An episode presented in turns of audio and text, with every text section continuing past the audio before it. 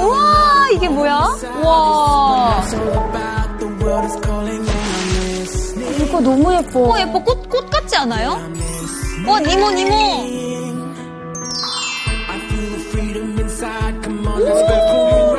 야왕이에요? 우와. 오징어. 오징어. 와, 진짜 화려하다. 아, 속이 탁 트인다, 정말로. 우와. 어? 어?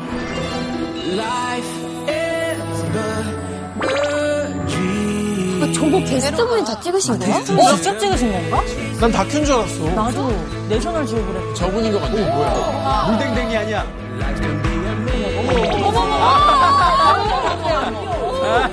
귀여워. 이거 장난 거는 건가 봐. 진짜 물속댕댕이잖아요. 고래다. 어머, 고래도 이렇게 찍어. 아, 프리다이빙 하시는데? 멋있다. 여자분이시네. 인호야, 인호. 혹시 게스트 아쿠아맨이에요? 아니 저래가 엄청? 큰 거래 아니야? 우와, 이거 힐링 완전. 고래 한다고? 아무 다니는 거야? 우와. 야 바다를 보니까 너무 가슴이 탁 트이고 진짜 그동안 못 갔던 여행들과 이런 것들이 막 떠오르네요. 저도 이제 바닷가 마을 출신으로서 바다를 너무 사랑하는데 이게 처음엔 다큐인 줄 알았어요. 네. 근데 이게 직접 오늘 게스트가 찍은 영상이라고 하니까 어, 사실 저분은 제가 알고 있는 분입니다. 아, 진짜? 네. 지인이야? 주변에 다이빙하는 분 중에 고우리 씨였지 않나요? 어, 맞아요. 어, 그럼 오늘 레인보우 나오는 오늘 거야? 레인- 근데 언니가 저 정도의 장비는 없어요. 저분이 바다를 너무너무 사랑해서 그 바다 속에서 정말 평생의 짝꿍까지 만난 분이에요. 어 진짜? 언니, 이제 나와주세요. 나와주세요. 다들 아는 분이에요. 보고 있고 나오신 거 아니야?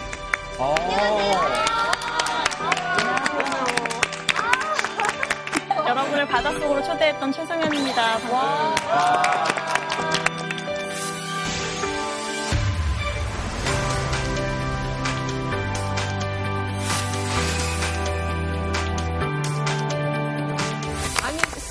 스킨스쿠버 실력이 완전 전문가시던데 네. 어떻게 된 거예요? 제가 2012년에 처음에 그냥 취미 활동으로 배웠다가 네. 너무 이게 좋아서 2015년에 강사 자격증을 따고 지금도 학생들을 가르치고 있어요. 그러니까 저의 두 번째 직업이라고 할 수 있고 작년에 바닷속에서 저의 평생 짝꿍을 만나서 둘이서 함께 이제 다이빙 교육도 하고 투어도 다니고 그러고 있어요. 오 너무 좋다. 근데 이제는 또 부부가 됐잖아요. 우리 진씨 커플과 네. 예, 또 커플 데이트를 즐기셨다는데 그때 네. 어떠셨어요? 어.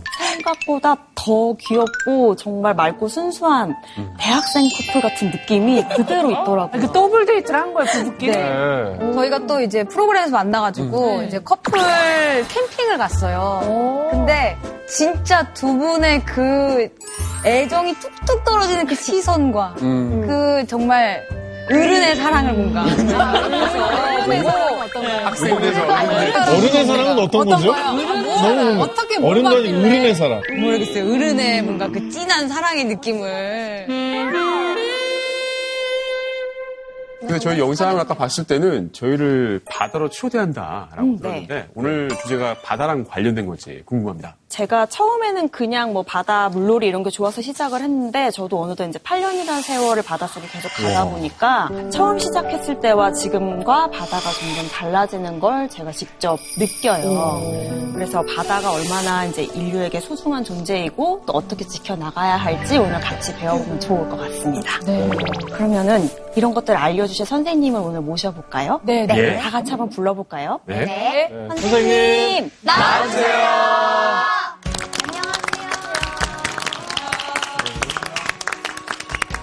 안녕하세요. 반갑습니다. 아, 저는 바다를 어, 탐사하고 연구하고 또 교육하는 해양과학자 남성현이라고 합니다.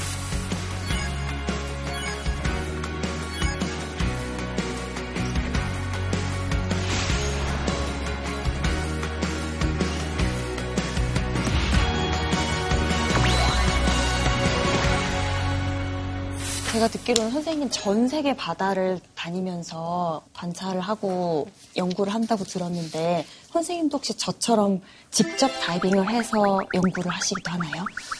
예, 그 전 세계 바다를 이렇게 다니면서 탐사를 하는데, 어, 저도 송현 씨처럼 다이버를 할 줄 알면 정말 좋겠어요. 그런데 예, 바닷속에 직접 다이빙해서 들어가서 탐사를 해본 적은 없고요. 대학원생이 들어가나요? 그런 대학원생이 있으면 좋겠습니다만. 바다가 이제 우리가 다이빙해서 들어갈 수 있는 수심이 이렇게 뭐 수십 미터, 수백 미터, 수천 미터, 수만 이렇게 들어가지는 못하잖아요. 그래서 저는 주로 배에서 탐사 장비를 이용해서 이렇게 데이터를 업로드하고 있습니다. 그러면 가보셨던 바다 중에서 네. 특별히 기억에 남거나 인상에 남는 곳이 있으신가요? 지난 이제 겨울방학에 제가 뉴질랜드에서 저 아라온호에 승선한 게 작년 크리스마스였거든요. 거기는 이제 특별히 그 얼음들이 저렇게 있으니까 일반 연구선으로 갈 수 없잖아요. 예. 그래서 우리 극지연구소에 있는 그저 쇄빙 연구선 네, 아라온호를 이용해서 얼음을 깨면서 이렇게 탐사할 기회를 갖게 됐습니다. 그런데 이제 거기 탐사하다 보니까 중간에 막 이 어선이 그 얼음에 고립돼서 구조 요청이 온 거예요. 그래서 뭐이 탐사하고 보고 우리 일단 다 중단하고 일단 구조부터 해야 돼요. 가서 네, 얼음 깨주고 이렇게 구조하고 네, 그렇게 해서 가고 이제 돌아왔더니 열흘이 지나 있더라고요. 그래서 그 다음부터는 이제 막 밤샘 조사하고 그래서 탐사해서 했는데 어쨌든 두 달 동안 겨울 방학을 알차게 보내고 왔습니다. 너무 특별하다. 선생님 그 해양 과학자라고 하셨는데 네. 정확히 해양 과학이라는 학문이 어떤 학문이에요? 예, 해양과학 그러면 좀 많이 생소하시잖아요. 네. 지구과학이 더 익숙하실 것 같은데 음. 제가 이제 속해 있는 학부가 지구환경과학이라 그러거든요. 그러니까 우리가 지금 살고 있는 이 지구의 환경, 그러니까 하늘, 뭐 땅, 바다 예, 이런 지구 환경을 연구하고 교육하는 그런 학부입니다. 저는 그 중에서 이제 바다를 담당하고 있습니다. 아. 그래서 바다를 대상으로 하는 이 모든 자연과학 음. 이런 거를 우리가 이제 해양과학 또는 해양학이라고 하는 거죠. 제가 평소에 환경 문제에 관심이 많아서 맞아요. 뭐 지구 온난화, 뭐 대기 오염 이런 거는 좀 많이 아는데 진짜 바다에 대해서는 사실 바닷속에 대해서 별로 아는 게 수사물밖에 없는 것 같아요. 방어랑 도다리 그리고 옥돔 이런 거 잘 구워 먹고 아 제철이죠. 먹는 거 외에는 사실 진짜 잘 몰라. 바다에 대해서 우리가 잘 모르죠. 예, 예. 잘 모르고 있고요. 어떻게 보면은 저 먼 그 우주보다도 더 미지의 세계 맞아요. 이렇게 우리가 생각하는 것이 바다잖아요. 왜냐하면 바다의 대부분이 심해인데 예, 이 심해에는 수압도 아주 높고 예, 차고 깜깜하고 예, 접근하기도 어렵고 그러니까 정말 알고 있는 게 그렇게 많지 않습니다. 네.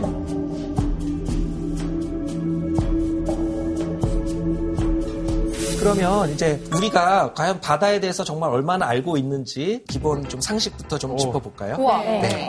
지금 저 그림에 보이는 것이 이제 구글 어스에서 이렇게 태평양 쪽, 예, 그 이미지인데요. 저 태평양 바다 하나만 해도 예, 전 세계 모든 육지를 다 해도 덮을 수 없을 정도로 넓은 바다가 태평양이고요. 태평양만 있는 게 아니라 뭐 인도양, 대서양, 남빙양, 북극해, 우리 오대연이라고 있잖아요. 예. 다섯 개나 있으니까. 그래서 표면의 70% 이상 그 면적이 굉장히 일단 넓고요. 네. 네, 두 번째는 깊이가 예, 평균 수심이 3,734m인데 육상에 우리가 해발 고도로 올라와 있는 부분이 평균 고도가 743m예요. 물론 이제 뭐 에베레스트 산이나 이런 높은 데는 저렇게 8,000m 넘는 데도 있지만 바다 속으로는 저 그래프에 보시는 것처럼 평균이 막 4,000m, 5,000m 이런 영역이 굉장히 넓어요. 최대는 지금 1,000m 넘게 저기 마리아나 해구 이런 데는 아주 심해. 깊은 예, 그런 바다입니다. 그러니까 면적도 넓고 깊이도 깊으니까 이 육상을 다 깎아서 바다를 채울 수가 없는 거죠. 그 깊은 데서도 생명체가 있어요? 네, 그 깊은데 바닷물만 있는 게 아니라 그 안에 또 생물들이 다양하게 살고 있잖아요. 생물이 정말 너무 다양해요. 그래서 육상 생물보다도 더 많은 생물종이 아까 그 심해라고 하는 이 바다 속에 있고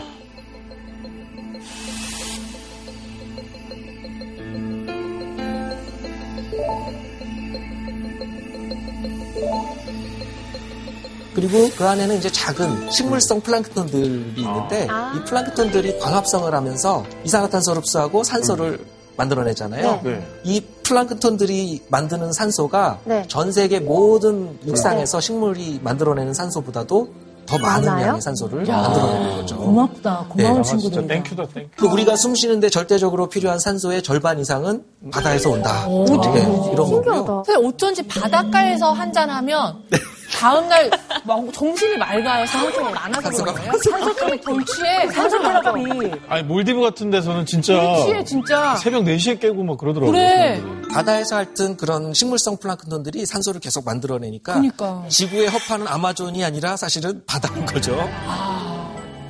근데 이제 더 중요한 거는 우리 지금 지구 환경에 여러 가지 위기를 직면하고 있잖아요. 우리 스티브 호킹은 뭐 200년 안에 지구를 떠나라 그랬는데 이 지구 환경이 지금 악화 인로에 있습니다.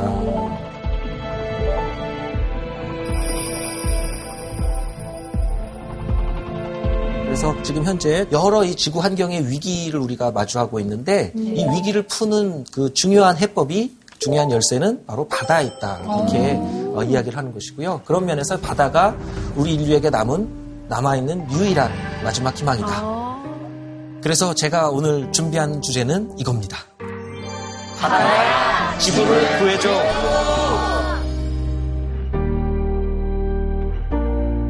그럼 박수로 본격적인 강연 시작하겠습니다.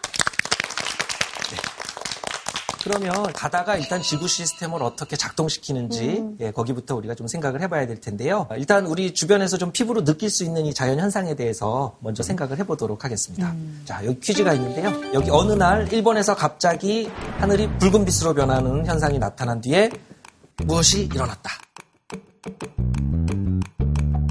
일본 하면 지진이죠. 이제 해일, 쓰나미.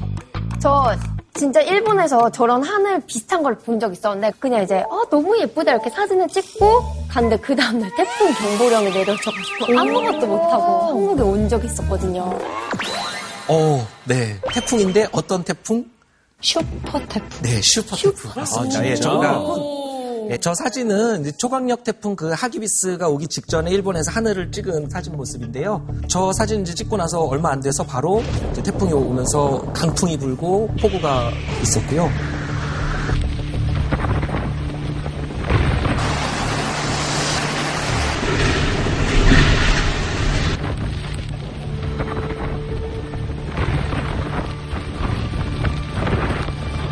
아니 근데 선생님 이게 과학적 근거가 있나요 이게?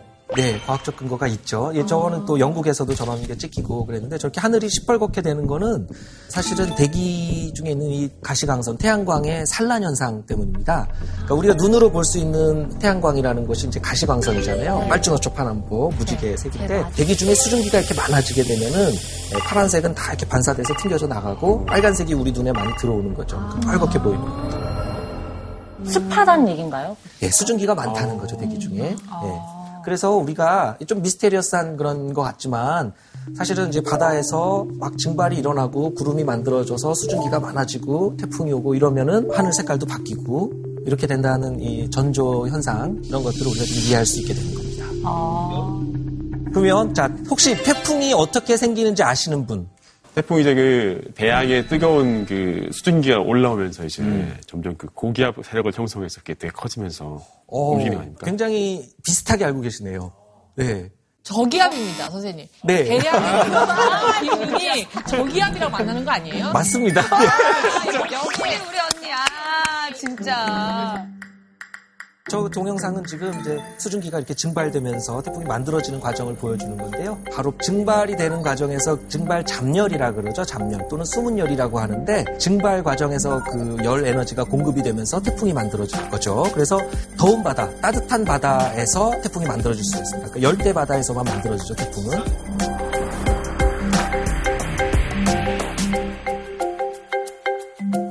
근데 선생님 제가 어릴 때는 뭐 한 8, 9월이면 아 이제 그 태풍은 끝났겠구나 생각을 많이 했거든요. 근데 요즘 들어서는 10월 넘어서도 막 태풍이 계속 올라와요. 이 정도면 이상 기후라고 할 수 있는 거죠. 예, 그 전에하고 좀 다른 예, 이런 태풍이라든가 또 홍수, 뭐 이렇게 폭우가 쏟아지고 이런 전하고 다른 이런 어, 자연 재해들이 나타나고 이 기상의 이변이 생기고 하는 것들이 어, 지구 온난화와 함께 바닷물의 수온이 바다의 온도죠 수온이 올라가고 있는 것하고 관련이 돼 있다 하는 이런 연구들이 지금 밝혀지고 있습니다. 그래서 이제 앞으로는 우리가 저런 그 뻘건 하늘을 더 자주 보게 될지도 모르겠습니다. 어. 그래서 어, 우리 지난 여름에 8, 9월에 보면은 태풍 3개가 연달아서 우리나라 네, 진짜 많이. 왔잖아. 진짜 배추가 안 자라가지고 진짜. 예, 그 태풍 바비, 마이삭, 그다음에 하이선 이런 세개 태풍이 막 연달아 오고 연달아 왔었어요. 예. 맞아. 8호 태풍 바비는 서해를 따라 또 나흘 전에 마이삭은 영남을 관통했습니다. 제10호 태풍 하이선이 지금 우리나라 동쪽을 향해 올라오고 있습니다. 특히 그 세 번째 왔던 그 하이선 이거는 이제 강도가 아주 강했죠. 그래서 원래는 태풍을 어, 약한 태풍, 중간 태풍, 강한 태풍, 매우 강한 태풍 이렇게 네 단계로 구분을 했었는데 올해부터 기상청에서 거기에 초강력 태풍이라는 새로운 단계를 신설해서 왜냐하면 강한 태풍이 자꾸 많아지니까 5단계로 이야기하는데 이 하이선이 바로 이제 초강력 태풍에 해당했던 그런 태풍입니다. 근데 저희는 사실 이제 태풍이나 이런 것들이 오면은 특보를 진행을 하게 되잖아요. 그래서 막 엄청나게 준비를 해요. 이게 엄청 클 거다, 태풍이. 근데 사실 아주 강력한 태풍 막 예고를 했는데 막상 한국에 상륙했는데 별거 아닌 조- 때가 있거든요. 이럴 때는 또 어떻게 되는 거예요, 선생님? 그렇죠. 그런 사례가 있죠. 그래서 다행이긴 제작- 다행인데. 다행이죠. 예, 네, 다행이긴 너무 다행이죠. 있지만 우리가 이제 강도를 정확하게 예보하기 위해서 과학적으로 또 노력을 많이 해야 되는 건데 이제 그렇게 좀 그 과대 예보가 될 때가 있습니다. 강도가 예 그런 사례가 이제 재작년 태풍 솔릭. 의 사례인데요. 예, 솔릭은 제주도 서쪽을 통해서 우리나라 쪽으로 이렇게 북상해서 왔어요. 그런데 오다가 이제 제주도 남서부에서 조금 이렇게 서서히 이동을 하면서 속도가 느려지고 그러면서 바다를 많이 느끼게 됩니다. 제주도는 좀 시원해서 그래요? 예, 황해부터 어, 이 제주도 서쪽까지 이렇게 황해 저층 냉수라는 차가운 바닷물이 제주도 서쪽 아래쪽에 하층에 이렇게 분포를 하고 있습니다. 이 차가운 바닷물이 있고 이 여름철이 돼서 이제 바닷물이 데워지면 표층은 따뜻한 바닷물이 있지만 그 아래에는 차가운 저층 냉수, 차가운 바닷물이 있어서 태풍이 와서 이제 강풍이 불면서 이게 섞이게 되면은 예, 이 따뜻한 바닷물이 아래에 있던 차가운 바닷물하고 섞이면서 이 바- 따뜻한 바닷물이 식게 됩니다. 그래서 차가워지다 보면 이제 태풍이 이 위에서 에너지를 얻는 게 아니라 에너지를 뺏기게 되겠죠. 그러면서 이제 급격하게 약화되고 예, 기세가 꺾인 상태에서 우리나라에 상륙했다는 겁니다. 다행이다. 혹시 동해 쪽으로 오는 것도 같은 영향을 받나요? 동중국해에서부터 따뜻한 물을 가지고 제주도를 통과해서 우리나라 저 동해까지 들어가는 그런 해류가 있는데 그 해류 영향 때문에 제주도 이쪽 동편에는 이 따뜻한 바닷물 두께가 아주 두꺼워요. 그래서 위에나 아래나 다 따뜻한 물이거든요. 그러다 보니까 이제 태풍이 와서 섞어줘도 따뜻한 물끼리 섞이니까 여기 온도가 계속 높아요. 그러니까 이거 태풍이 오다가 에너지를 계속 얻죠. 그러니까 더 강해질 수가 있는 거예요. 그럼 태풍의 경로가 동쪽으로 오면 더 심각한 피해를 예측할 수 있겠네요. 예, 만약에 솔릭이 제주도 동쪽으로 해서 올라왔다 그러면 아마 피해가 훨씬 컸을 겁니다. 그러니까 지난 그 바로 하이선, 그 초강력 태풍 하이선 같은 경우는 동쪽으로 지나갔죠.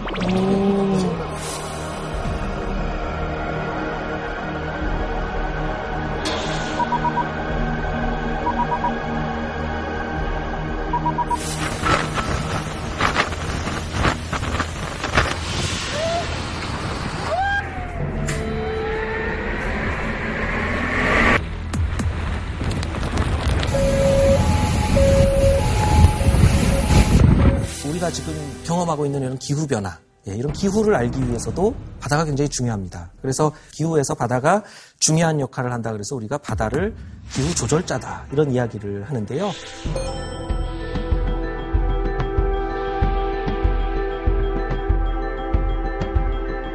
사람 몸도 혈액 순환이 잘 돼야 건강하잖아요. 네. 예, 그 바다도 이게 순환이 잘 돼야 우리 지구가 건강한 그런 기후를 유지할 수가 있습니다. 그래서 이 바다의 순환이 어디 문제가 생기면 네. 예, 아픈 거죠 지구도. 아 니 그런데 선생님 이런 얘기 들을 때 네. 바다의 순환이 좀 안 좋거나 막 바다 수온이 올라갈 때 뭐 인간이 좀 도와줄 수 있는 힘이 있습니까? 이거 배운다고 우리가 뭘 할 수가 있습니까?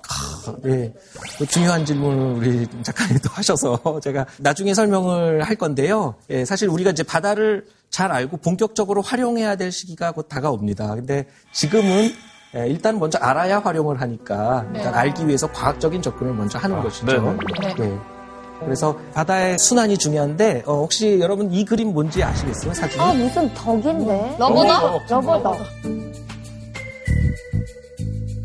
저거 본 것 같아요. 그 오리 인형들이 이제 바다에 뭐 어떻게 좀 약간 뿌려지게 됐는데 그 친구들이 해류를 타고 한국에서 모였다고 사진 본 것 같아요. 예, 맞습니다. 예. 1992년에 화물선이 침몰하면서 그 화물이 유실됐는데 그 화물 중에 이런 고무 오리가 이렇게 3만여 개가 있었다 그래요. 그래서 이것을 이제 미국의 한 해양과학자가 이걸 연구를 하고 있는데요. 15년 동안 이 고모오리 궤적을 추적해서 3만 개 중에서 2만 개는 남쪽으로 이동을 해가지고 예, 인도네시아, 또 호주 이런 해안에 상륙을 했고 네. 예, 또 태평양을 건너서 저쪽 남아메리카 예, 거기에도 상륙을 했습니다. 어, 신기하다. 네, 그리고 또 북쪽으로 간 것들은 북극해까지 건너가서 15년 만에 저 영국 해안에 다시 상륙을 했다고 그러죠. 전 세계를 저렇게 세계 여행을 고모오리가 했다는 건데 그게 바다의 움직임, 해류죠. 해류를 타고 이렇게 멀리 순환했다. 그래서 거대한 바닷물의 움직임, 해류에 대해서 인식을 하게 됐죠. 아, 저는 그게 신기한 것 같아요. 그 눈으로 볼 때는 다 물인데 그물 안에 길이 있다는 거잖아요. 해류가 그러면 바뀌는 거예요? 아니면 원래 고정돼 있는 거예요?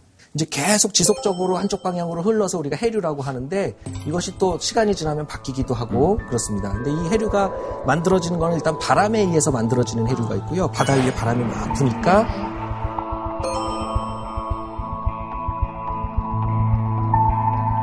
또 그 다음에 이제 표층 해류만 있는 게 아니라 아까 바다의 대부분이 심해라고 했는데요. 이 깊은 바다까지도 막 가라앉았다가 떠올랐다가 이런 어, 심층 어, 순환도 있는데요. 우리가 열연분 순환이라고 합니다. 열연분 순환. 예, 그러니까 열은 이제 우리 수원하고 관련해서 열, 연분은 이제 소금하고 관련해서 염, 예, 열연 순환. 예. 그런 열연분 순환이 생기는 거는 이 바닷물의 밀도가 달라져서 그런 건데요. 바닷물이 얼마나 무거운지 가벼운지 이런 거는 수온하고 염분에 의해서 결정이 됩니다. 수원, 염분, 염분. 송현 씨 다이빙 해보시니까 아시잖아요. 이렇게 다이빙해서 깊이 들어가 보시면 깊이 들어갈수록 깊이 어떻게 들어갈수록 수온은 낮아집니다. 차가워진다는 거죠? 네. 그러니까 차가운 물일수록 수온이 내려갈수록 무거운 물이 돼서 아래로 가라앉는 거죠. 사실 다이빙 하다 보면요, 진짜로 수온 약층이나 염분 약층을 만날 때가 있어요. 어, 느껴져요. 그게? 가시적으로도 보여요? 눈에 아지랑이가 핀 것처럼 딱 층이 나눠지는 거 보이는데 그게 엄청 예쁜 광경이에 요. 수온 약층은 바로 느껴지고요. 이제 염분 약층 같은 경우는 이제 가이드들이 호흡기 살짝 빼고 맛을 봐라 이런 팁을 주기도 해요. 짜지 않나요, 그러면? 그러니까 짠물이었는데 안 짠물을 만나면 이제 안 짠물. 예, 미지근 그러니까 밍밍한 맛인 거죠. 어, 실제 차이가 있구나. 그 직접 들어가시니까 아마 피부로 이렇게 느껴지실 텐데요. 수온하고 염분이 일정한 게 아니라 이렇게 차이가 있고, 그 다음에 이제 염분은 이게 차갑게 이제 물을 얼리다 보면 이제 바다에서 얼음이 만들어지는데 이게 해빙이라 그러는데요. 해빙이 만들어지는 과정에서 염분은 다 빠져나오니까 소금기는 그러니까 주변 바닷물은 소금기가 많은 염분이 높은 물이 됩니다. 염분이 높아도 또 밀도가 소금이 많으니까 무거워져서 밀도가 증가합니다. 그래서 염분이 증가해도 가라앉고 수온이 낮아져도 가라앉고. 네. 그러니까 이제 북극이라든가 남극 이런 곳에서는 막 냉각을 시켜주니까 차가워져서 무거운 물이 생기고 또 얼음이 어니까 염분이 빠져나와서 또 무거운 물이 되고. 그래서 심층 해수가 만들어지고 열연분 순환이 거기서 시작이 되게 됩니다.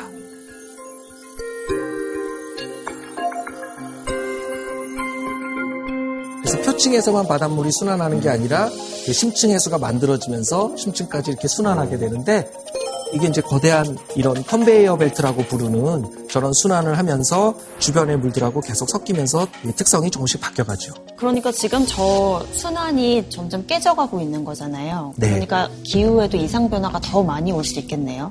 네, 맞습니다. 지구 온난화로 대기 온도도 올라갔지만 해양 온도도 올라가면서 이 수온이 올라가다 보니까 열이 서로 교환이 잘 안 되는 거죠. 열 교환이 안 되고 그러다 보니까 어떤 곳은 냉기, 어떤 곳은 온기 이런 것이 섞이지 않고 이렇게 따로 있게 되는 거죠. 정체돼 있게 되는 것이죠. 그래서 해양 순환에 문제가 생겨서 이상 기후가 온다. 빙하기가 도래할 수 있다 하는 연구가 됐었고요. 그래서 그것을 모티브로 영화가 만들어졌었죠. 예, 투모로우. 바로 예 맞습니다. 영화 The Day After Tomorrow.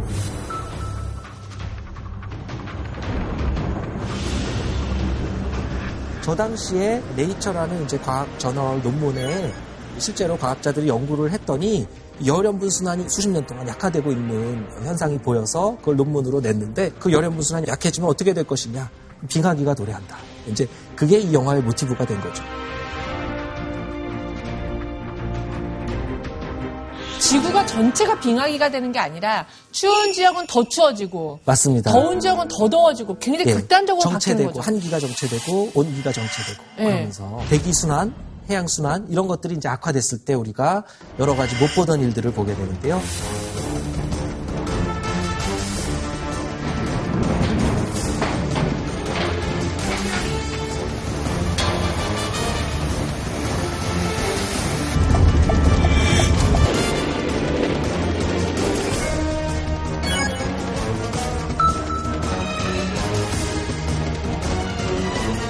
그러면 지구 온난화로 이제 이런 변하는 어, 부분을 우리가 생각하기 위해서 한번 퀴즈를 풀어보도록 하겠습니다. 지구 가열로 증가된 열의 몇 퍼센트가 바다에 흡수된다. 꽤 많은 양일 것 같긴 해요. 80. 97. 93%. 우리 진경 씨가 가장 정확하게. 오, 진짜요? 역시. 지구에 그래도 대륙도 있고 대기도 있고 또 이렇게 고산지대 얼음도 있고 북극 남극 이런 얼음들이 막 있고 한데 그런 곳에 흡수되는 열보다도 이 바다에 흡수된 열이 어마어마하게 많다는 거죠. 그러니까 지구 온난화로 증가된 열의 대부분은 지금 바다의 온도를 높이는 데 사용이 됐다는 거고요. 아, 안 돼, 안 돼. 그리고 뿐만 아니라 이제 바다의 수온이 올라가게 되면 밀도가 작아지면서 동시에 부피는 팽창합니다. 예, 부피가 팽창하니까 해저 밑으로 바닷물이 들어갈 수는 없으니까 해수면이 올라갈 수밖에 없습니다. 그래서 해수면 상승의 한 가지 중요한 원인이 되고요. 또 하나는 온도 올라가니까 빙하가 녹잖아요. 네. 아, 예, 그쵸. 빙하가 녹아서 육지에 있던 이런 빙하들이 자꾸 바다로 들어가니까 예, 질량 자체가 늘어나는 겁니다. 그러면 또 해수면이 또 올라가죠. 늘어가죠. 2번은 많이 알았는데 1번은 잘 몰랐어요. 예, 그래서 저 두 가지 원인이 이제 가장 큰 원인으로 해수면 상승을 일으킵니다.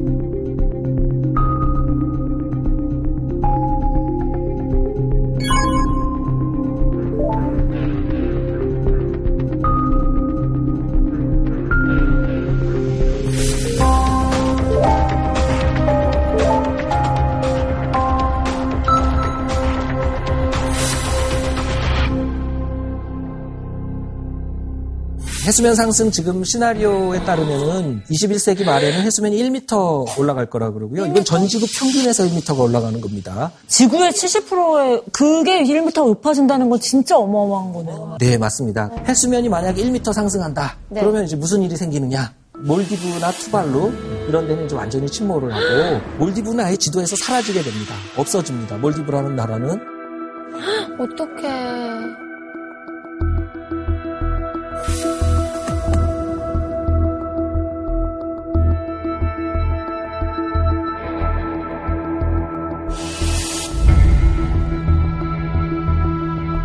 저 투바루 주민들이 이게 해수면이 올라오는 게 엄청난 공포래요. 근데 이게 높아지는 시기가 있을 거 아니에요, 1년 중에. 그런 때 일부러 야자나무를 타고 올라가고 그런 공포심 이기기 위해서 그런 축제를 하고 막 그런데요. 그럼에도 불구하고 점점 저 공포는 커져가고 이웃 나라들에서는 이주를 못하게 하고 막 이주 조건이 뭐 영어를 완벽하게 하고 45세 이하여야 되고 막 정부에 도움을 줄 수 있어야 되고 이래서 실제로 저기 사는 분 중엔 그런 조건을 충족시킬 수 있는 분들이 음. 없다는 거예요. 예, 앞으로 이런 환경 난민 또는 기후 변화 난민이 어마어마하게 늘어날 거고요. 아까 보여드렸던 그 유엔의 시나리오는 2100년 이번 세기 말이었는데 어, 지금 이거는 2050년 상황을 말씀드리는 겁니다. 좀 더 가까운 미래죠. 2050년.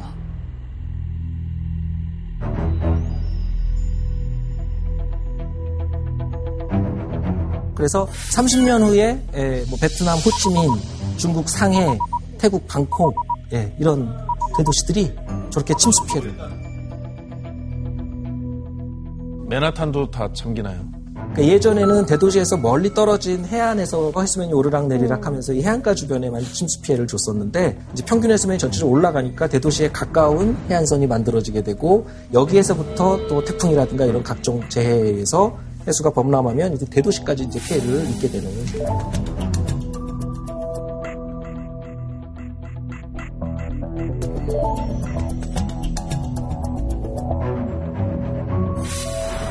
그리고 우리나라도 10년 후에는 국토의 5%가 침수되고 수도권에서 300만 명 이상 예, 이런 침수 피해가 예상이 되고 김포공항, 인천공항 이런 것들이 다 침수가 된다 그러거든요.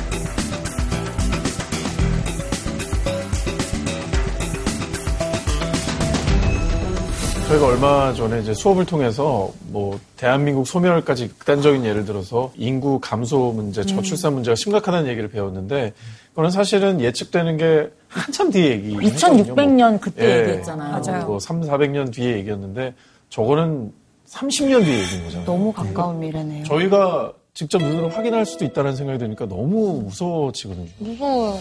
예, 탄소 배출을 줄이기 위해서 우리가 사회가 다 대전환을 해야 되는 건데요. 뭐 에너지라든가 수소이라든가 모든 부분에서 그런 변화가 아마 생길 겁니다. 그렇게 안 하고는 2050년에 우리가 저런 큰 해수면 상승만 해도 큰 피해를 입게 되기 때문에 선생님 저희 혹시 그때 지구 온난화 배울 때 지구 온도가 3도 이상 올라가면 이제 다시 되돌릴 수 없는 음, 맞아, 대로 맞아. 가는 거잖아요. 네, 그럼 그때 사실 네. 저게 다 소용이 없잖아요. 네, 맞습니다. 그런 상황이 안 가게 돼야죠. 그러니까 해수면 이 올라가는 것 전에 일단 온도가 3도까지 올라가게 되는 상황이 되면 우리가 거주할 수 있는 환경이 아니잖아요. 네, 지금은. 맞아요. 네. 사실 근데요 그런 걸안 가게 할 수가 없대요. 이미 진행이 됐대요. 제가 너무 부정적으로 말씀드려서 죄송한데 이제는 마지막을 좀 준비해야 될 때인 것 같아요. 뭐 긍정적인 얘기할 때가 아니야 지금 이미 돌이킬 수가 없어.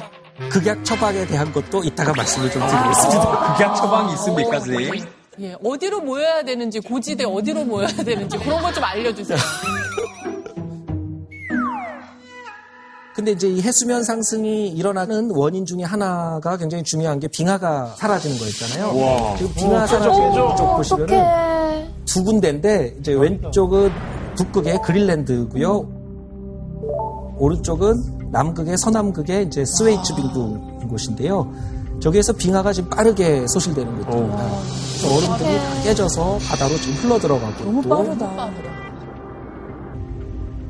최근 15년 동안 이 해수면 상승의 가장 큰 원인이 된 곳이 이 두 곳의 빙하인데요. 여기서 녹아내린 그 얼음의 총량이 15년 동안 6조 4천억 톤 빙하가 다 소실됐다고 합니다. 그래서 북극 그린랜드의 경우에는 파리 면적의 빙하가 녹아서 6년 동안 사라졌고요. 그리고 지금 북극 같은 경우는 이 바다 위에 얼음이 이렇게 떠 있는데 이 해빙이 녹기 시작하면은 이 햇빛을 반사시켜주는 그런 면적이 줄어들잖아요. 네. 그러면 햇빛이 더 많이 흡수되니까 열이 더 많이 흡수돼서 해수 온도가 올라가니까 더 잘 녹고 아, 그래서 더 빨리 녹는구나. 그런데 예, 남극 같은 경우는 이제 동남극은 얼음이 막 더 생기기도 하고 그렇게 되는데 이제 서남극 쪽이 어, 저 그림에 보시는 특히 주황색 그다음에 빨간색으로 되어 있는 서남극에서도 스웨이츠 빙하? 예, 저 빙하가 이제 가장 빠르게 녹는다고 알려져 있고요. 그래서 저 남극 스웨이츠 빙하 같은 경우는 최근 6년 동안에 약 30% 로스앤젤레스 크기 정도의 면적이 감소를 했고 선생님, 근데 보니까 남극이 같은 위도에 있는데 서쪽에 있는 그 빙하들만 더 빨리 녹는 거예요. 네, 맞습니다. 그게 좀 궁금하잖아요. 네. 중요한 질문을 해주셨는데, 그 서남극이 빠르게 녹는 것은 환남극 심층수라는 또 이런 심층수 때문입니다. 그 남극 저층수와 북대서양 심층수가 섞여서 이렇게 만들어진 남극 대륙 주위를 도는 그런 물인데 특성이 이제 고온입니다. 네, 수온이 높고, 어, 근데 수온이 높으면은 아까 가벼우니까 위에 있어야 되잖아요. 네. 네, 근데 이거는 밑에 있습니다. 네. 수온이 높은데 왜 깊은 데 있냐? 왜 무겁냐? 짜서 고염분. 맞습니다. 염분도 높아서. 네. 이거는 고온 고염분이어서 무거워서 깊은 데 있고요. 깊은 데서 저렇게 깊은 골짜기를 따라 빙하 쪽으로 막 흘러갑니다. 흘러가서 저 빙하의 아래에 있는 저 바다 위에 떠 있는 그 빙붕 하부에 이렇게 녹이는 거죠. 빙붕 하부를. 네, 이렇게. 네, 저렇게 자꾸 녹이다 보면 저 빙하가 집안하고 맞닿아 있는 저 집안선은 자꾸 뒤쪽으로 후퇴를 하게 되고 점점 더 파고 들어가는 부분이 많아지잖아요. 네. 그러면 그 위에 쌓여 있는 이 거대한 빙상이 불안정합니다. 예, 안정이 해치는 거죠. 빙상 전체가 무너져 내릴 수 있는 이런 돌발 붕괴 시나리오 여기에 대한 또 우려가 있는 것입니다. 저거 옛날에 그 네. 두꺼비 집 우리가 놀이터에서 두꺼봐 두꺼봐 하던 거 있잖아요. 그거랑 완전 똑같은 구조로 무너진다라는 거죠. 네, 맞습니다. 예, 두꺼비 집 아주 좋은 비유인데요. 그러면 이게 서서히 녹는 일도 발생하겠지만 언제 우리가 모르는 사이에 정말 엄청난 빙하가 붕괴되는 사태를 맞을 수 있다는 거잖아요. 네, 맞습니다. 그 가능성 때문에 우리가 해수면 상승을 예측하는 데 있어서 불 확도가 커지는 부분인 건데요. 그렇게. 저게 돌발 붕괴를 해서 무너지게 되면 해수면 상승에 엄청나게 크게 기여를 하게 됩니다. 선생님, 근데 제가 지금 무식해서 그런지 모르겠는데요. 저거 좀 떨어져 나간다고 그렇게 70%나 되는 넓은 바다에 해수면이 이렇게 쑥 올라갈까요? 네, 아주 작은 양인데 뭐몇 미리 이렇게 이야기를 우리가 하는데 그런데 문제는 아까 말씀드린 대로 이 바닷물의 특성을 바꾸기 때문에 밀도를 바꾸니까 순환이 달라지게 되고 그 달라진 순환에 의해서 대기를 데우는 부분, 식히는 부분이 달라지니까 북반구 중위도에 있는 우리나라의 기후까지 바꿀 수가 있는 네, 그런 결과를 가져온다는 것이 최근에 또 연구 결과입니다.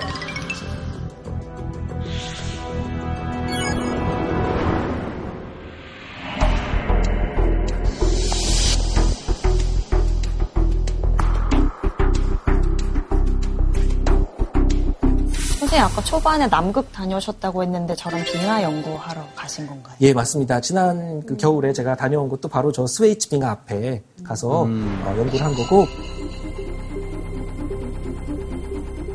저렇게 스웨이츠 빙하가 빠르게 녹고 중요하기 때문에 국제적으로 연구팀이 조직이 됐습니다. 예, 선생님 그래서- 저기 계신 거죠? 예, 저도 저기에 있습니다. 네. 네, 국제 스웨이츠 빙하 공동연구팀이라고 할수 있는데요. 굉장히 대규모 프로젝트네요. 저렇게 여럿이서 국제 공조를 한 거면. 대규모 프로젝트입니다. 미국하고 영국이 주도를 하지만 또 우리 또한 이제 극지연구소를 중심으로 우리가 쇄빙연구선을 가지고 있기 때문에 그 쇄빙연구선에 외국 연구 과학자들도 같이 태우고 가서 같이 탐사를 했습니다. 저희가 수업 때 기후 변화에 가장 무서운 건 이제 식량난이 올 거라는 거거든요. 왜냐하면 작물들이 다 재배할 수 없는 환경이 되기 때문에. 네. 그렇다면 바다의 해수면이 올라가면 이 해양 생물도 환경이 완전히 바뀌니까 너무 위험해질 것 같거든요. 예, 맞습니다. 바닷속에는 우리 생물들도 많이 있잖아요. 네. 예, 그래서 우리가 지구 온난화와 해수면 상승 이런 이슈 말고도 예, 해양 생태계 이슈가 있습니다. 생태계가 지금 파괴되어 가고 있죠. 어, 산호초의 하얀 죽음이라고 불리는 이 백화 현상이 있는데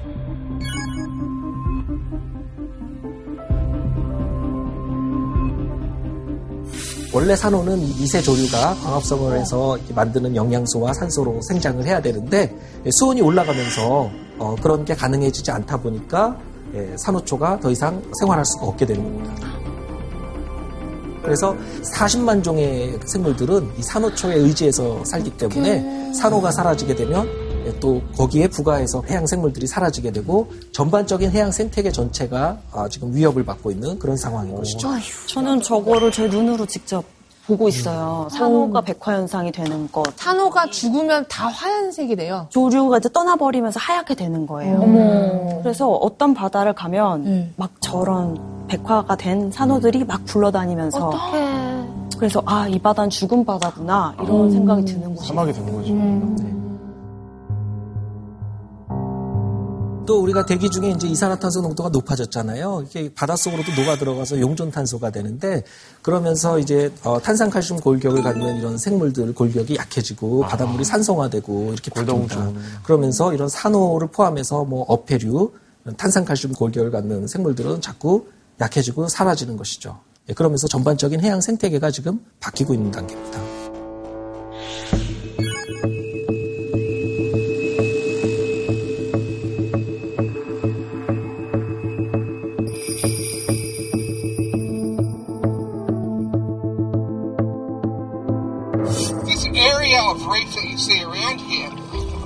Predominantly dead.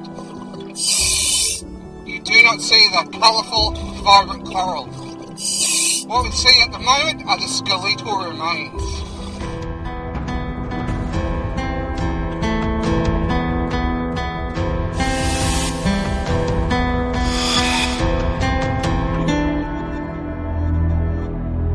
그 다음에 또 하나의 이슈는 이 바다가 오염되고 있다는 문제잖아요. 네, 여기서 이제 퀴즈를 우리 하나 풀어보겠습니다. 1997년 미국인 찰스 무어는 태평양을 횡단하는 항해 경기에 참여했다가 하와이 근처에서 지도에는 없는 신대륙을 발견하게 됩니다. 제7의 신대륙이라 불리는 이 섬의 이름은 무슨 섬일까요? 하와이 근처라고요? 네, 태평양에 있습니다. 최성현 씨. 저는 알고 있습니다. 정답. 네. 아 역시. 그러면 우리 아, 추측해보자. 플라스틱 섬. 그 미세 플라스틱들이 모여서 오, 어, 상당히 비슷해요. 그런 의미예요. 이걸 약자로 부르는데 영어로 원래는 풀면 긴데 진짜 있구나. 약자 네 글자 앞에 두 글자 뒤에 두 글자가 같습니다. 네, 1212. 맞아요. 키, 어?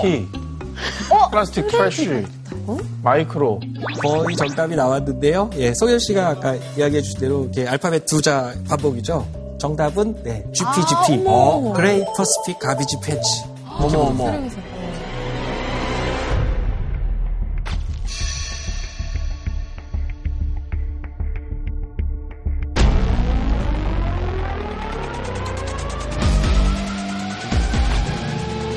저걸 제7의 신대륙으로 불렀어요?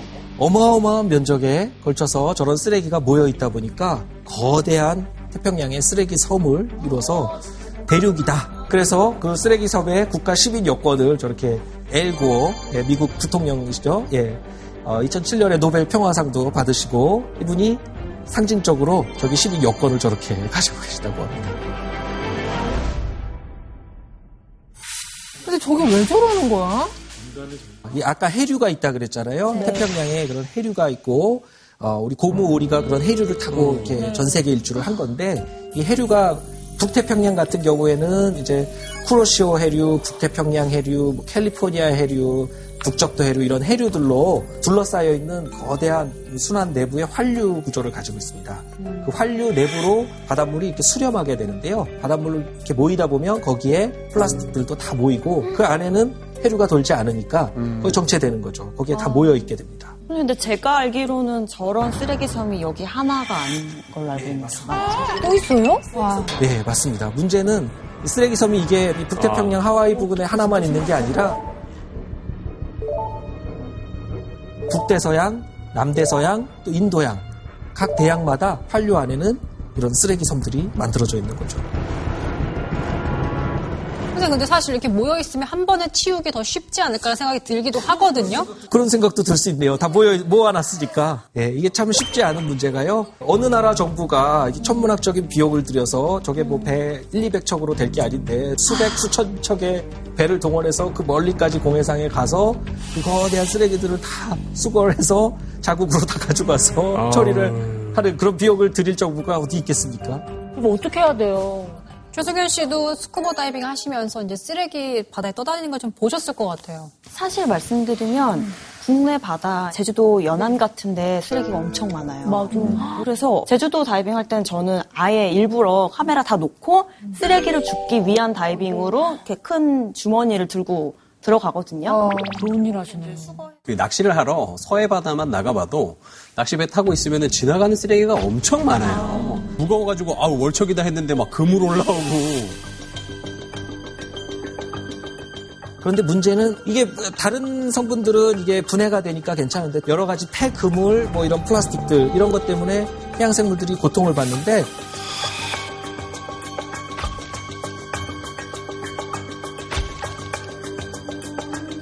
이 플라스틱이 이제 오래 있게 되면 쪼개지기는 합니다. 잘게 쪼개지고 작아지기는 하는데 잘게 쪼개져도 미세 플라스틱이 돼서 계속 남아 있는 거죠.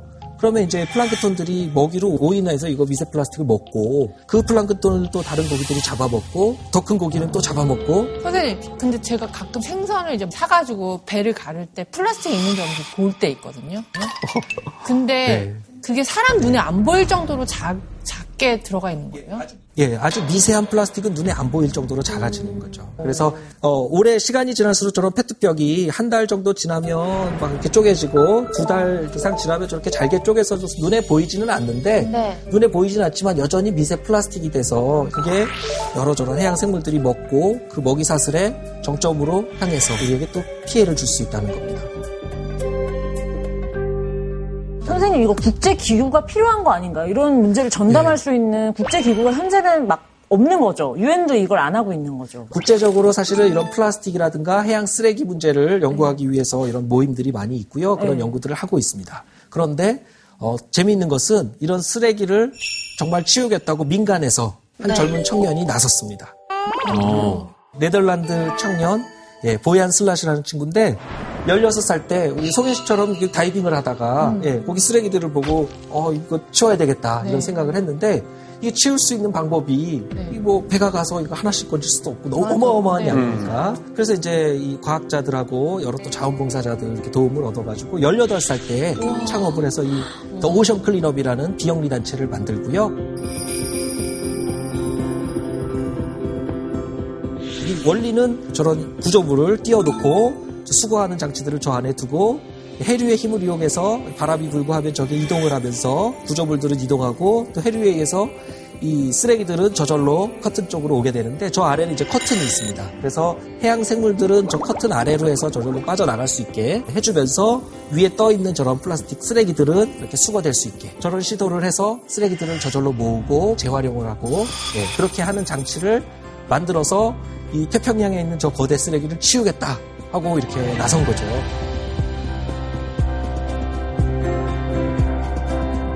그런데 저거 보니까 약간 조금 저희 어머님이 했던 명언이 좀 떠오릅니다. 청소하실 때마다 그런 얘기를 하거든요. 늘어놓는 사람 따로 있고 치우는 사람 따로 있냐? 아. 저거 보니까 우리 늘어놓는 사람은 뭐 저런 거 신경도 안 쓸 텐데 치우는 사람만 저렇게 열심히 하고 그러니까 좀 많이 좀 반성해야 됩니다. 저도 하나 이제 생각해볼 문제가 있는 게 지금 저렇게 많이 모여 있는 걸 한 번에 치우는 것도 중요하지만 연안 같은 경우는 수작업으로 해야 될 음, 수밖에 맞아요. 없는 곳이에요. 저런 큰 장치나 배가 들어올 수 없기 때문에 그래서 결국은 이제 다이버들이 요새는 그런 인식이 많아서 주워오고 이런 걸 하는데 결국은 주워오면 종량제 봉투를 내 돈으로 사야 되고 오히려 내가 그 탱크 비용이나 이런 거를 내 돈을 내가면서 이제 쓰레기를 수거해야 되기 때문에 더 많은 사람이 참여하도록 동의하기가 어려운 거예요. 그래서 그런 부분에 어떤 제도적인 보완이 있으면 너무 좋을 것 같다는 생각을 했어요.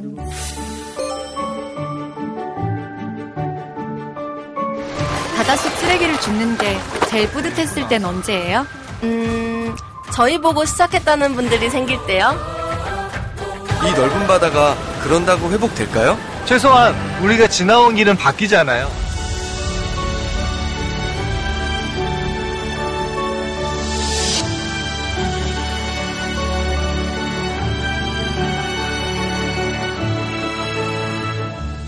앞에서 오션 클린업 같이 이제 바다를 본격적으로 활용하는 그런 일들이 앞으로 많아질 텐데요. 그러려면 바다를 일단 잘 알아야 되는데 잘 알려면 또 관측을 해야 되잖아요. 그래서 어, 바다를 어떻게 관측하는지 이제 그 부분을 좀 살펴보도록 하겠습니다. 그러니까 예전에는 바다를 관측할 수 있는 방법이 많지 않았습니다. 그래서 1873년까지는 표층에만 국한돼 있었고요. 우리가 깊은 바다를 관측할 수가 없었습니다. 아, 정말 1873년도에 저렇게 한 거예요? 저런 보이나? 와.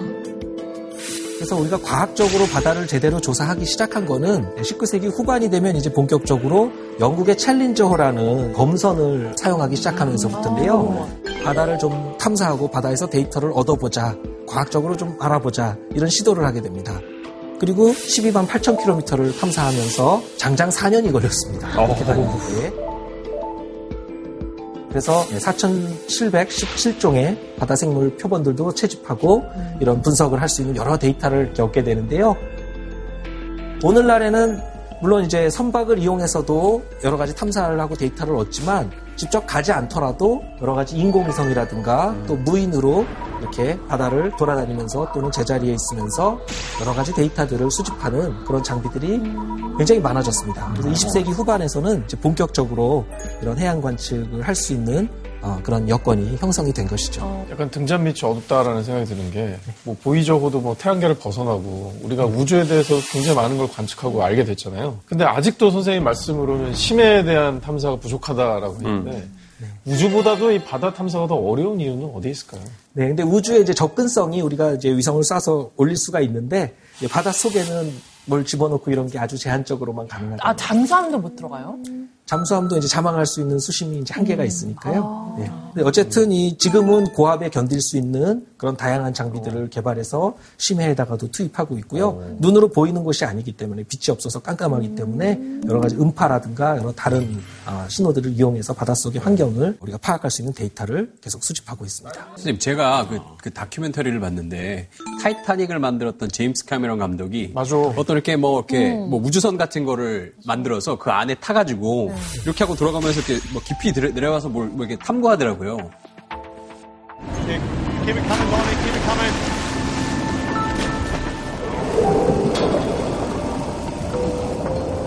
Deep Sea Challenger, do you copy over?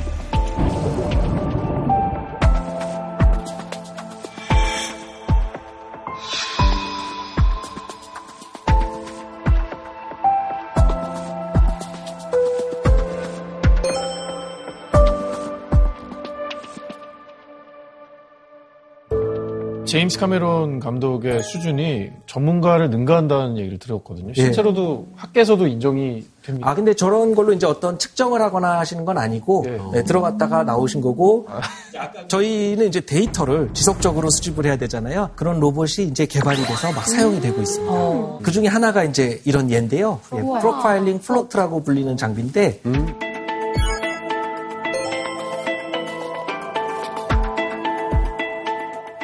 저게 부력을 조절해서 스스로 가라앉은 다음에 열흘 정도 심해 해류를 타고 돌아다닙니다. 그러다가 한 열흘이 되면 딥 다이빙을 한 번 더 했다가 표층까지 올라오면서 저기서 수온도 재고 염분도 재고 해서 이런 수직 구조도 재고 어, 이것들을 이제 종합하면은 수온이 어떤 구조가 돼 있다. 어, 그 다음에 이제 아까 심층 해수가 어디에서 잘 만들어지고 어떻게 순환이 되는지 우리가 공부를 했는데 그런 것들이 얼만큼의 열을 이동시키고 또 그것을 대기에다가 전달하는지 우리가 이런 것들을 이제 알 수가 있게 되는 거죠. 기상 예측에도 이랑도 연관이 되겠어요. 네, 이런 기상 예측, 기후 예측 이런 것들을 하는데도 필수적인 데이터로 저런 float 데이터들이 사용이 됩니다. 사실은 저거를 이제 우리 동해에서 제일 먼저 사용했어요. 우와. 동해가 좀 이렇게 막혀 있는 바다니까 제가 학생 때인데 미국 그 저걸 개발한 연구팀하고 저희 연구실하고 같이 해서 동해에다가 저런 걸 두 개 투하를 해서 테스트를 해봤더니 어, 안 도망가고 그 안에서 저렇게 다이빙했다 올라왔다 이런 게 잘 되길래. 전 세계 바다에 이제 뿌리자. 그래서 전 세계 바다에 여러 나라들이 참여하면서 3천 개를 목표로 시작을 했는데 지금은 4천 개 이상 지금 바닷속에 저런 게 돌아다니고 있습니다. 저 로봇은 최대 몇 미터까지 내려갈 수 있나요? 지금은 이제 풀뎁스까지 다 가능합니다. 그러니까 이 수압을 이제 아주 깊은 최저 해저까지도 다 도달할 수 있도록 그렇게 고안을 한 것이죠. 영상 장비는 안 달려 있어요.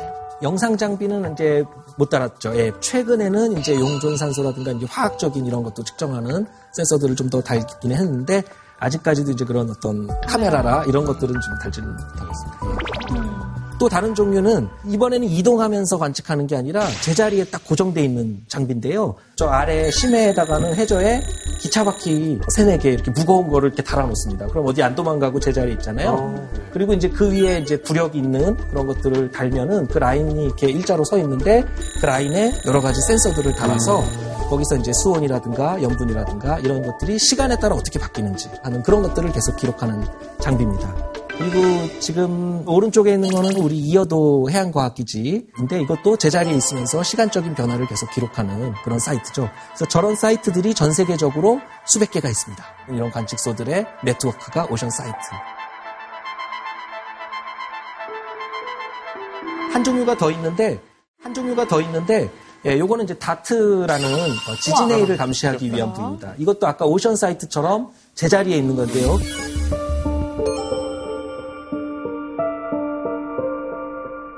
이거는 이제 압력을 측정하는 겁니다. 심해에서 압력이 어떻게 바뀌는지 계속 모니터링을 하고 있는 건데 주로 그 불레골이라고 부르는 그 태평양 주변 그 지진이 많이 나는 그 부근에 많이 설치를 해놨습니다. 그 부근에 많이 둔 이유는 이 지진이 발생했을 때 이제 쓰나미가 생기잖아요. 쓰나미가 생기면 해수면이 이게 높낮이가 이제 바뀌게 되니까 그럼 수압이 달라집니다. 그 압력이 달라지는 신호를 바로 빨리 파악해서 실시간으로 사람들에게 알려줘서 경보를 내리기 위한 거고요. 저게 사실은 그 2004년에 인도네시아의 수마트라 지진해일 발생했을 때만 해도 이게 태평양 주변은 많이 있었지만 인도양 주변에 저개발 국가들만 있다 보니까 저런 경보 시스템이 잘 없었습니다. 그래서 큰 피해를 입고 수십만 명이 사망하고 이런 피해가 있었는데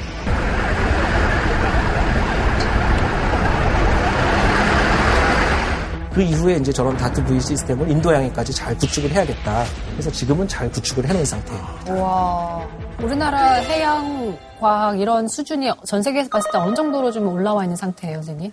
뭐 미국이라든가 영국 같은 이런 아주 선진국 수준은 아니지만 뭐 8, 90% 가까이 저는 접근했다고 저는 개인적으로는 이제 그렇게 생각을 하는데 저희 분야에서는 왜냐하면 공동 관측하고 같이 하니까.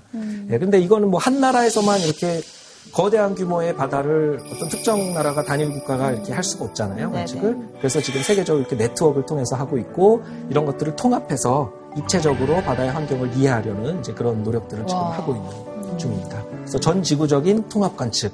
결국 우리 미래는 각자 도생이 아니라 이 공존의 지혜를 찾는 곳에 있으니까 예, 노력을 같이 해야 되겠죠. 네트워크로.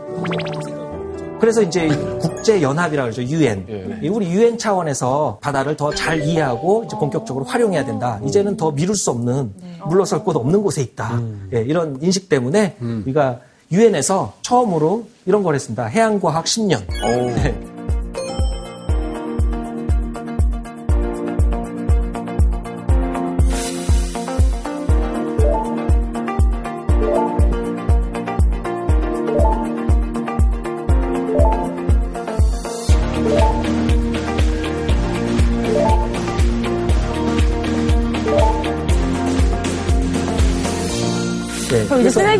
문제도 유엔이 좀 많이 개입을 맞습니다. 해주겠네요. 그런 해양 오염을 포함해서 이 해양과학 10년 기간에는 이제 더 이상 미지로 남겨둘 때가 아니고 바다를 탐구의 대상으로 해서 우리가 이해를 하고 본격적으로 이제 활용을 하기 시작해야 되는데 예. 이 활용할 때는 이제 공학적인 해법이 또 중요해집니다.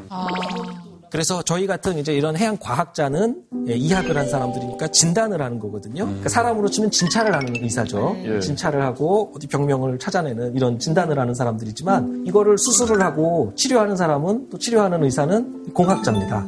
그래서 공학적인 어떤 새로운 걸 만들어내야 되는 건데, 그러니까 예를 들면 오션 클린업에서도 그런 쓰레기 수거 장치를 만들었잖아요. 그래서 지구적인 규모에서 어, 이 공학적인 어떤 시스템을 만들어내는 이런 분야를 우리가 지구공학 또는 기후공학이라고 이렇게 부르는데요. 아까 환난극 심층수가 빙붕 하부에 막 들어가서 녹이니까 환난극 심층수 들어가는 그 골짜기를 제방을 쌓아서 막자든가 네, 그런 공학적인 처방을 한다거나 아니면 플라스틱이 지금 문제가 되니까 이 미세 플라스틱을 분해하는 어떤 또 플랑크톤을 잘 연구해서 플랑크톤이 플- 플라스틱을 먹어서 없애도록 하자든가 이런 새로운 아이디어들이 많이 나오고 있습니다. 아까 해류가 막히면 혈관 막히듯이 건강이 나빠진다고 했는데 그럼 막힌 혈 뚫어주는 그런 공학도 있나 생겼나요? 그런 거를 앞으로 이제 생각을 해야죠. 그런 새로운 그 시도 공학적 해법들이 앞으로 많이 나타나게 될 텐데요. 그 중에서도 이제 어, 많이 논의가 된 아이디어를 하나 좀 소개할 건데요. 이 ocean pipe라는 겁니다. 이 바다에다가 거대한 파이프를 수직으로 세워서 인위적으로 심층수를 끌어올리자는 건데요. 저 파이프 안에는 저렇게 판막이 있는데 파도에 의해서 내려갔다 올라갔다 출렁출렁 할 거잖아요. 내려갈 때는 열리고 올라갈 때는 닫히고 그러면 계속 깊은 데에 있는 물을 퍼올리는 효과가 있잖아요. 깊은 데에 있는 바닷물은 영양분이 충분합니다.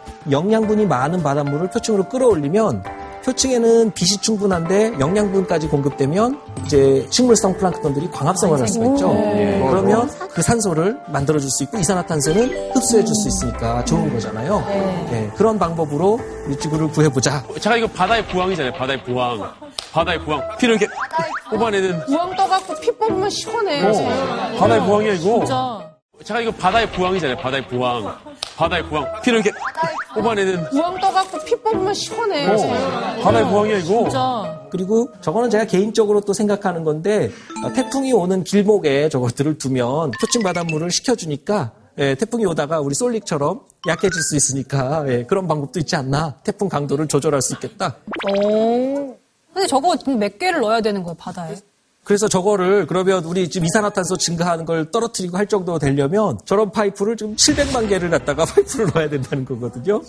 아, 그래서 이런 공학적인 접근은 굉장히 신중해야 됩니다. 우리가 사실 어, 사람에게 신약을 하나 개발해서 사람에게 약을 쓸 때도 신약 단계에서 임상 여러 단계를 거치잖아요. 70억 넘게 살고 있는 이 지구에 저런 공학적인 처방을 할 때는 부작용도 다 검토를 하면서 예, 충분히 검증된 방법을 우리가 적용을 해야지 저 지구공학적인 방법은 예, 성급하게 했다가 오히려 더 큰 부작용이 생길 수 있기 때문에 맞아, 맞아. 그래서 지금 현재 오션 파이프도 지금 아이디어 수준에서 이렇게 논의되는 거고 저도 희망적인 메시지를 하나 드리고 싶은데 지금 이탈리아 바다에서 육지에서 사는 식물을 바다에서 키우는 걸 하고 있어요. 네. 근데 처음에 이제 바다에 살면서 육지랑 똑같은 환경을 만들어줘가지고 거기서 이제 바질 같은 그런 초록색 식물들이 자라고 있거든요.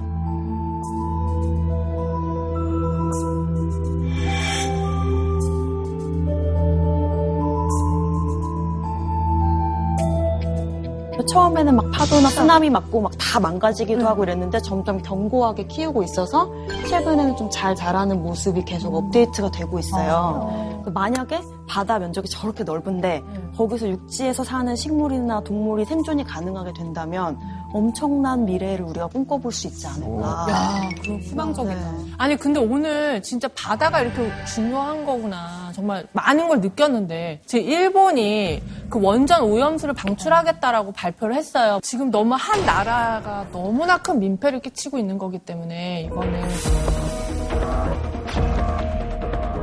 원래 일본 정부는 후쿠시마 오염수를 바다에 흘려보내겠다는 방침을 발표할 예정이었습니다. 하지만 보류했습니다.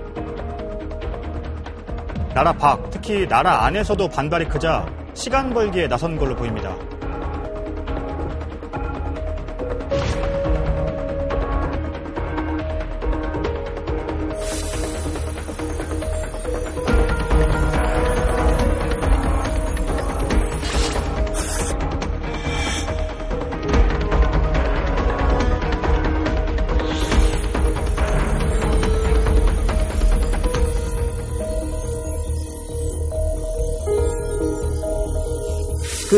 공학적인 해법들 많이 이야기를 나눴잖아요. 근데 우리 사실 이 해양과학은 이 해군 작전에도 이게 중요하게 응용되는 그런 분야입니다. 그래서 이 바다를 더 잘 알고 활용하는 세력이 예, 항상 전장에서 승리를 해왔고 그 대표적인 분이 바로 영화보다 더 영화 같은 일을 하신 이 이순신 장군의 이야기잖아요. 특히 이 명량해전을 할 당시에는 보면 전장을 그 폭이 좁은 울돌목이라는 흡수로 해서 조류가 바뀌는 시간을 정확히 알고 계산해서 예, 전장을 아주 유리하게 해서 이 승리로 이끌었던 그런 해전입니다.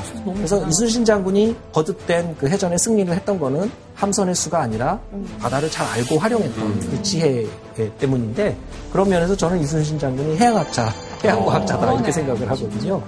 그래서 생각을 해보면 이제 우리나라 주변에 이런 좁은 명량이라는 좁은 바다만 잘 알고 활용해도 나라를 구하는데 이 지구의 어마어마한 이 바다를 본격적으로 활용하기 시작하면 왜 이 위기를 해결하는 해법을 찾지 못하겠습니까? 네, 저는 여기에 예, 우리 희망이 있다. 그렇게 이제 생각을 하고 있는 겁니다. 그래서 우리가 앞으로는 이 해법을 찾아갈 수 있도록 예, 공존의 지혜를 모으는 예, 그런 노력을 해야 될 것 같습니다. 예, 이상으로 강의를 마치겠습니다. 감사합니다. 진짜 제가 제 평생 지구과학이라는 학문을 이렇게 재밌게 듣게 되는 날이 올 줄이야. 어, 진짜 깜짝 놀랐습니다. 오늘 너무 어렵다면 어려운 또 학문이었을 수도 있는데 너무 쉽고 재밌게 설명해 주셔서 정말 감사했습니다. 바다를 사랑하는 또 최성윤 씨께는 또한 특별한 시간이었을 것 같아요. 어떠셨어요? 정말 재밌었고 제가 뭐 아까 처음에 영상 보신 그런 해양 생물 같은 거 찍어서 올리는 이유가 저런 게 귀엽고 바다에 관심을 갖다 보면 이제 그런 환경 문제에도 사람들이 관심을 갖지 않을까라고 해서 이제 제가 채널을 시작했었거든요. 그래서 이게 뭔가 더 피부로 와닿는 문제라는 거를 선생님 같은 많은 분들이 더 많이 목소리를 내주시면 좋을 것 같다는 생각을 하면서 오늘 너무 재밌게 했습니다. 차크에 출연하기 정말 잘한 것 같습니다. 네, 좋은 강의 해주신 남성현 교수님께 다시 한번 감사의 박수를 전해드립니다. 네, 감사합니다. 귀여운 동물 친구들이 진짜 많네요. 어, 무슨 일이에요? 오늘 게스트 분들이 우리 귀여운 동물들이에요? 동물보다를 일으켜 찾았다 오마이걸 안녕하세요 오마이걸 지우입니다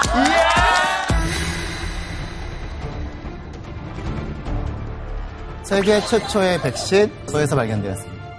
새로운 희망으로 떠오르는 장기 이식, 또 시험과 나기 탄생까지 모든 것들이 이 동물을 통해서 시작된다. 당뇨병의 구원자 인, 인슐린은 비글에서 시작됐습니다. 네?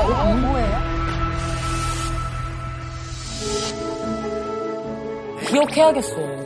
진짜 꼭 기억할 거예요 마저리 희생당한 어떤 동물들에 대해서 꼭 생각해 볼 필요가 있을 것 같아요. 동물들의 희생도 생각을 하고 이 아낌없이 죽는 동물들을 좀 기억을 했으면 좋겠습니다.